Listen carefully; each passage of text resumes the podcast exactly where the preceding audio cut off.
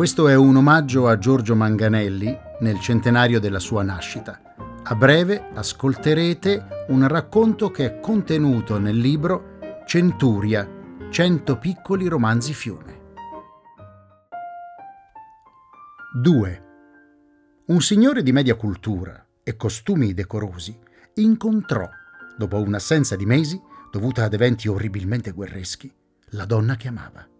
Non la baciò ma appartatosi in silenzio vomitò a lungo. Alla donna stupefatta non volle dare alcuna spiegazione di quel vomito, né la diede ad alcuno. E solo con pazienza egli pervenne a capire che quel vomito espelleva dal suo corpo tutte le innumerevoli immagini che della donna amata si erano depositate e avevano amorosamente intossicato il suo corpo. Ma in quel momento egli comprese come non gli sarebbe stato più possibile trattare quella donna come se tra di loro fosse intercorso soltanto amore. Un amore morbido, ansioso solo di superare ogni ostacolo e di toccare l'epidermide dell'altro per sempre. Egli aveva sperimentato la tossicità dell'amore ed aveva capito che la tossicità della distanza era solo alternativa alla tossicità dell'intimo e che aveva vomitato il passato per dar luogo al vomito del futuro. Sebbene gli fosse impossibile spiegarlo a chiunque, egli sapeva che il vomito, appunto, e non i sospiri, erano il sintomo di un amore necessario, come la morte è l'unico sintomo certo della vita.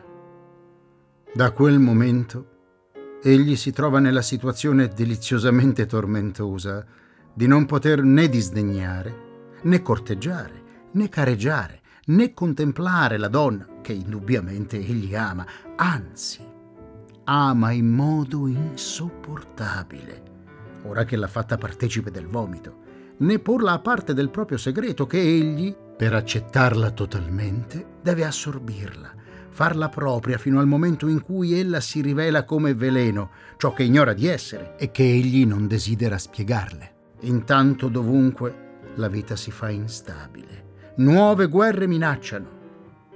I prospettici morti si apparecchiano e la terra si fa tenera in attesa di fosse.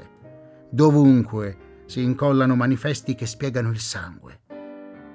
Poiché nessuno parla del vomito, l'innamorato pensa che il problema sia o ignorato o dato per ignorato o troppo noto. Bacia la fidanzata, le affida la notte nuziale inforca vomitando il poderoso cavallo della morte. Voce narrante Gianluca Foresi